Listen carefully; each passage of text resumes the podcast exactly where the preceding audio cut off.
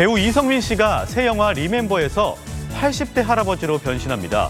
80대 할아버지 연기가 쉽지는 않았다는데요. 연기에 열중하다 목 디스크까지 생겼다고 합니다. 정말 그 일을 실행할 건가? 이 일은 아주 오래 전부터 계획되었습니다. 영화 리멤버는 80대 노인이자 뇌종양 말기 알츠하이머 환자 한필주가 일제 강점기 당시 자신의 가족을 죽인 원수를 응징하기 위해 나선다는 이야기입니다. 여기서 이성민 씨는 자연스러운 80대 노인 연기를 위해서 2시간 넘게 특수 분장을 받고 걸음걸이와 자세도 바꿨다고 합니다. 특히 연기할 때 외에도 항상 구부정한 자세로 다니면서 목 디스크가 생길 정도였다고 합니다.